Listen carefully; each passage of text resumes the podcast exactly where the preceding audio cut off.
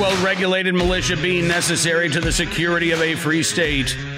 The right of the people to keep and bear arms shall not be infringed. Welcome to another edition of Bearing Arms, Cam and Company. My name is Cam Edwards. Glad that you've joined me on the program today. We are going to be taking a look at, uh, well, we got a couple of things, actually, to talk about. Uh, we'll let you know, uh, first of all, that the uh, Supreme Court passing by another uh, Second Amendment challenge. This one, uh, Maryland Shall Issue versus Hogan. Uh, dealing with the state of Maryland's ban on bump stocks and uh, other, uh, quote, rapid fire uh, trigger items. Now, there is another case that is um, could be coming up before the Supreme Court. Uh, but uh, again, for those who are thinking eh, the court's not going as hard on uh, gun control advocates as we would like them to see, this is perhaps another indication Uh, of that uh, coming from the uh, U S Supreme Court. Uh, also do want to let you know, though, that the uh, Second Amendment Foundation has a proven track record of winning court cases that protect the Second Amendment and secure your freedom. We can count on them to defend our guns from the radical left's uh, overreach. And time's running out, though. We know the Democrats are coming for our guns, but the Second Amendment Foundation will not play defense. They are proactive in the fight to stop the gun grabbers. And I know that they will not let us down. To join the fight, you can text JOIN S A F J O I N S A F to four seven four seven four seven. Again, that's join S A F to four seven four seven four seven to show your support for the Second Amendment Foundation's hard work to defend your right to keep and bear arms. And, you know, let's talk about that fight, because we are seeing, I think, uh, two uh, very diverging points of view when it comes to our right to keep and bear arms at the state level. And I think that uh, while we've got those legal challenges ahead of us, and gun control advocates certainly have not given up, even in red states, there are a number of victories that we can point to. And I think the right to carry is actually one of those, those, those areas where gun owners are seeing a great deal of success, and gun control groups, now they're the ones who are having to rely on the courts to hopefully, in their case, uphold these laws that bar the average citizen from carrying a firearm for self-defense outside of the home. Take a look at this headline out of Texas. Lieutenant Governor Dan Patrick, quote, optimistic uh, about allowing the permitless carry of handguns. Now, this is something, honestly, that was not on the radar of a lot of folks, even in Texas at the start of the legislative session. Texas Governor Greg Abbott had declared before the session began that he wanted to see a Second Amendment sanctuary bill pass out of the legislature, get to his desk, and he would sign it. But he didn't mention constitutional carry. And as a matter of fact, I mean, most of the leadership uh, in the Texas legislature at the beginning of the session weren't real optimistic about uh, constitutional carry either. Similar bill had been introduced last session. Uh, the now former House Speaker uh, poo-pooed the idea, and it didn't even get a vote in the House. Well, a lot has changed over the past couple of years. Not only did the House leadership get behind constitutional carry, they, they did allow this bill to be heard in committee. They didn't send it off to a committee to get killed. Passed out of committee, got to the floor of the House. They didn't try to pull any sort of legislative games to keep that bill from coming up for a vote. And the legislation passed out of the full House of Representatives in the state of Texas. Then it went over to the Senate side, where Senate leadership is like, mm, not real sure about this. We, we might need to study this issue for a couple more sessions. And Lieutenant Governor Dan Patrick said, well, let's, let's see what we can do here. And so he actually created a special committee to take a look at this issue. They, they did, and they passed out of that special committee a permitless carry bill. And so now, with a little bit less than a month remaining in the legislative session, constitutional carry is headed to the Senate floor. Whether or not it gets a vote this week, still kind of up in the air. Whether or not there are the votes in the Senate to pass this bill, still kind of up in the air, according to the Lieutenant Governor. But we're making incredible progress. I mean, if, if Texas, if if gun owners contact their state senators, including Senate leadership, and be polite, be civil, but be firm, you want to see this bill come up for a vote. If Texas were to approve permitless carry, they would become the fifth state this year to adopt constitutional carry language, and the twenty-first state overall. Since January, we have seen permitless carry signed into law in Utah, Montana, which was already permitless carry basically outside of, of, of uh, uh, incorporated city limits uh, across the state of Montana. Now it's just flat permitless carry. Utah, Montana, then Tennessee, Iowa. You had a uh, permitless carry bill that I, I, I thought was making good progress in Indiana, but it got stalled out in the uh, Indiana State Senate. But again, four states just since January, possibility of a fifth in the state of Texas, twenty states across the nation, again, possibility of twenty-one, where if you are a legal gun owner, you can legally carry that firearm. No license is required. No permit is necessary. Your right to keep and your right to bear are explicitly recognized. We're not seeing anything like that on the gun control side of the equation. There are eight states left in the United States that are still may issue, New York State being one of them, uh, California, Massachusetts, New Jersey, a handful of others, Hawaii. In those eight states, you can go through all the training, you can pass a background check, and the state can still say, nah, we don't think you're special enough to carry a gun, because your right of self-defense isn't seen as a valid reason. It's not good cause for you to carry. Now, these eight states, those numbers haven't grown in recent years. Well, we have seen four states since January adopt permitless carry. Zero states in the United States have actually moved from a shall issue or a constitutional carry status to may issue. The right to carry revolution is moving in one direction and one direction only, and that is towards the full recognition of our right to keep and bear arms. Think about that. Even in states like Colorado, for example, which have been trending blue, I think it's fair to say, uh, I, I, my apologies to the uh, gun owners and Second Amendment supporters in Colorado, but I think it's fair to say that uh, Colorado is a, a solidly blue state these days.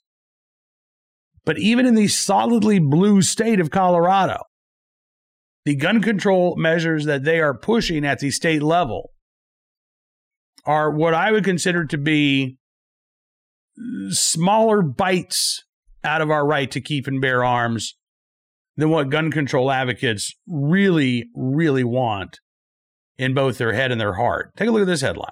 Governor Polis signs gun storage reporting requirements into law. Effective July the first, Colorado gun owners will be required to store weapons in a gun safe or with a uh, trigger or cable lock in households where the gun owner knows that a minor or a resident who is ineligible to possess a firearm can gain access.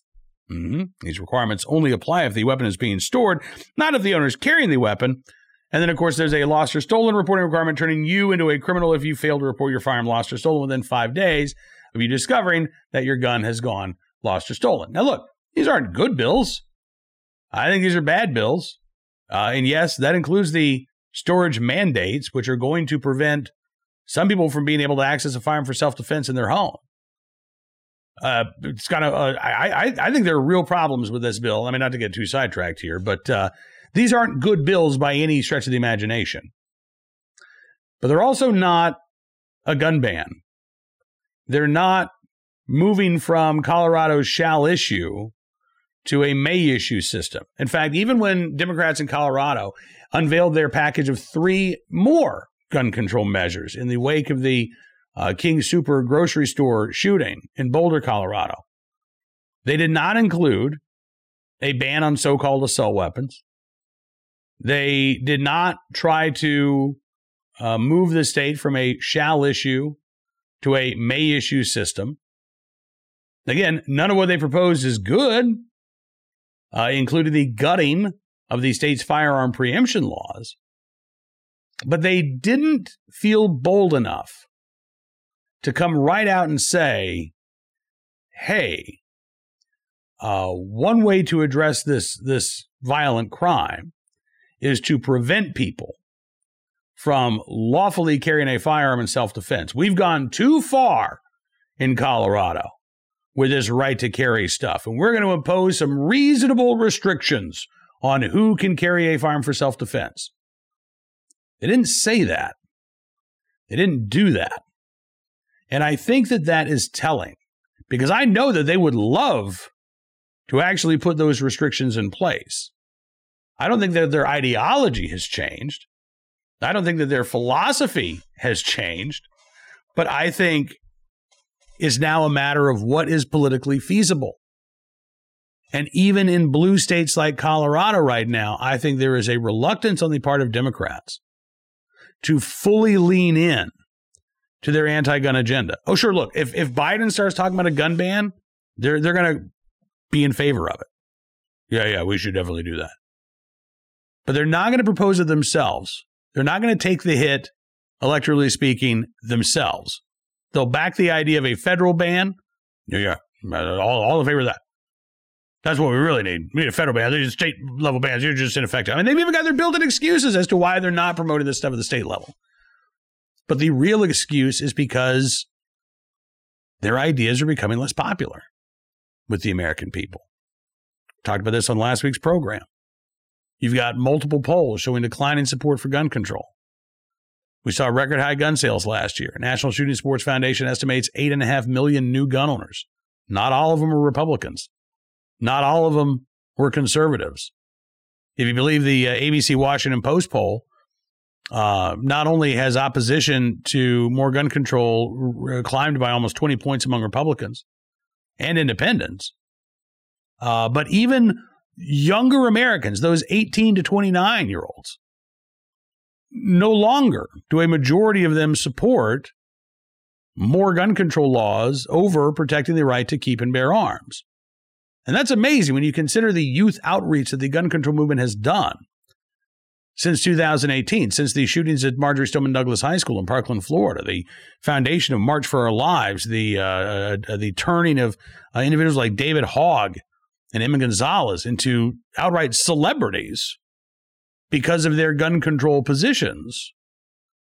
According to the Washington Post and A B C News, while the media and while gun control advocates have been doing that, support among younger Americans for more gun control laws has been steadily declining. This is a very good thing. Now, again, our fights aren't over. In fact, even if Texas adopts constitutional carry, Moms Demand Action is not going to go away in the Lone Star State. We know, again, that there are huge court battles ahead of us, not only dealing with our right to carry. We're going to be talking more about that, by the way, in a uh, couple of minutes, but also in terms of whether or not governments can ban commonly owned magazines or commonly owned firearms without violating our right to keep and bear arms. There are a lot of issues that have yet to be addressed by the courts. There are a lot of issues where, uh, you know, anti-gun Democrats, and it's mostly Democrats, unfortunately, but where anti-gun Democrats are still mucking about with our right to keep and bear arms. But it is worth noting the progress that we have made and what gun control advocates are not talking about. As we're talking about expanding the right to carry to ensure that every legal gun owner who wants to lawfully carry a firearm for self-defense can do so without the state saying, I don't think you're special enough. Gun control advocates, I mean, they're doing their best to try to maintain these May issue laws, but their best isn't really good enough because the number of May issue states down to a handful. The vast majority of states across this country recognize our right to carry, either through shall issue licensing, or even better, through a constitutional carry. Our, our, our fights aren't over, but I do think it is important every now and then to sit back and acknowledge, okay, you know what? We're gaining ground here, and they're losing ground, which I do believe makes them a little desperate. I think that's why we're hearing talk about packing the court. I think it's why, as we get closer to the midterm elections, and Biden's gun ban bill hasn't really moved through Congress, you're going to hear some anti-gun hysterics. Uh, I, I'm not trying to downplay the threat to our right to keep and bear arms. But I am trying to acknowledge the growing support that is out there among the American people for protecting that right. All right, let's turn our attention now to today's Armed Citizen story, our good deed of the day, and our recidivist report as well. This story, I got to tell you, this one bugs me. Two people in custody in connection with a Sioux City homicide. Turns out both of these individuals who are in custody, known to police, and the victim here was just trying to get home. This happened early Saturday morning uh, outside of a bar, Uncle Dave's Bar in Sioux City, Iowa. There was a uh, gentleman, Montez Harrison, who was at the bar. There were a couple of guys who tried to get in but were denied because they were underage. One of them, uh, seventeen-year-old Dwight Evans, the other twenty-year-old Lawrence Kennedy. And they started jawing with this guy, Montez Harrison. And um, Montez Harrison ended up calling his girlfriend and said, hey, can you come pick me up? I, I want to just get out of here. These jackasses are not leaving me alone. So his girlfriend arrives to pick him up. They're getting ready to drive away. When Kennedy allegedly assaults her, beats her so bad that she requires medical attention. Now, at that point, Montez Harrison, who has, again, been trying to remove himself from the situation with these two aggressive individuals, moves in to defend his girlfriend. And Kennedy starts beating him, punching him. Eventually, Harrison falls to the ground. Kennedy continues to beat him. And then Dwight Evans, seventeen years of age, allegedly runs across the street with a revolver with an obliterated serial number, fires a shot. Kennedy climbs off of Harrison. Dwight Evans gets closer and shoots Harrison basically point-blank range in the chest. And then after Montez Harrison was shot, Lawrence Kennedy allegedly gets back on top of him and starts kicking him and punching him in the head. The pair were uh, taken into custody not long afterwards. The Sioux City Journal reports a search of court records shows that Evans was charged at age fourteen in juvenile court. He's seventeen years old now. He was charged three years ago when he was fourteen in juvenile court with robbery and theft. He was only adjudicated on the theft charge, and he's already completed his probationary term. So as far as the system is concerned, at least until Dwight Evans was arrested for murder, Dwight Evans was a success story. Lawrence Kennedy, meanwhile, age twenty, is currently on probation from a shooting less than two years ago in September of two thousand nineteen. At a Sioux City apartment complex. He pleaded guilty two months ago in March of this year to one count of being a felon in possession of a firearm. All of the violent criminal charges were dropped. In exchange for that guilty plea to being a felon in possession of a firearm, Kennedy was given a five-year suspended prison sentence as well as three years probation. So you got a twenty-year-old involved in a shooting who admits to being a convicted felon who's not legally allowed to possess a firearm. He's eligible for up to a five-year prison sentence for this crime, and instead the criminal justice system in Iowa says, bad, bad, bad, bad. Don't do that again. If you do that again, then maybe we'll put you back in prison. Maybe you'll have to finish off the rest of your five-year term. Well, how'd that work out? Because now Lawrence Kennedy's facing charges that could put him away for far more than five years. And it sounds like the slap on the wrist that he got just two months ago didn't make a damn bit of difference to him when it came to uh, staying on the straight and narrow. Montez Harrison should be alive today and arguably would be alive today if the criminal justice system in Iowa had taken these criminals seriously. All right, on to uh, today's Armed Citizen story, Colorado Springs, Colorado, where a uh, Colorado Springs woman ended up shooting a man in the head to defend herself, according to police. This happened early Friday morning, about two a.m. Police got a call from a uh, guy who said, I, I just been shot in the head. Well, police went out to investigate. During the investigation, they learned that the man who had been shot in the head had apparently been trying to strangle a woman and threatened to kill her. The woman was able to get a hold of a gun, fired that shot, non-fatal injury. Looks like the guy's actually going to uh, recover. Morgan Chess is the suspect's name. He was taken into custody. Woman spoke with detectives. She was questioned, but uh, is not facing charges. Again, police believe that at this point, uh, she was acting in defense of her life. We'll try to bring you more information as it becomes available, but uh, very glad that she had a gun and she was able to use it, because Lord knows how else that story might have turned out. Finally, today, our good deed of the day from um, not too far up the road from where I am in Farmville, Virginia, Culpeper, Virginia, where uh, police officers in the right place at the right time, willing and able to do the right thing to save the life of a suicidal man on Sunday afternoon who had climbed to the top of a cell phone tower in downtown Culpeper. The uh, phone calls started coming in around two fifteen uh, to nine one one saying, hey, look, this guy is climbing up the cell tower. So Culpeper P D responded along with uh, a couple of other agencies. Lieutenant uh, Brittany Jenkins and Officer Al Cooper ended up climbing up that tower without a, they had safety harnesses on, but they had nothing to attach them to. Uh, as the uh, Culpeper police chief noted, they were basically two hundred fifty feet up in the air without a safety net, responding to this individual in crisis. And the good news is they were able to talk to him.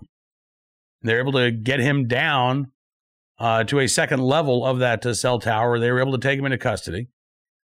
Uh, he was taken for a mental health evaluation. I hope that he gets the help that he needs.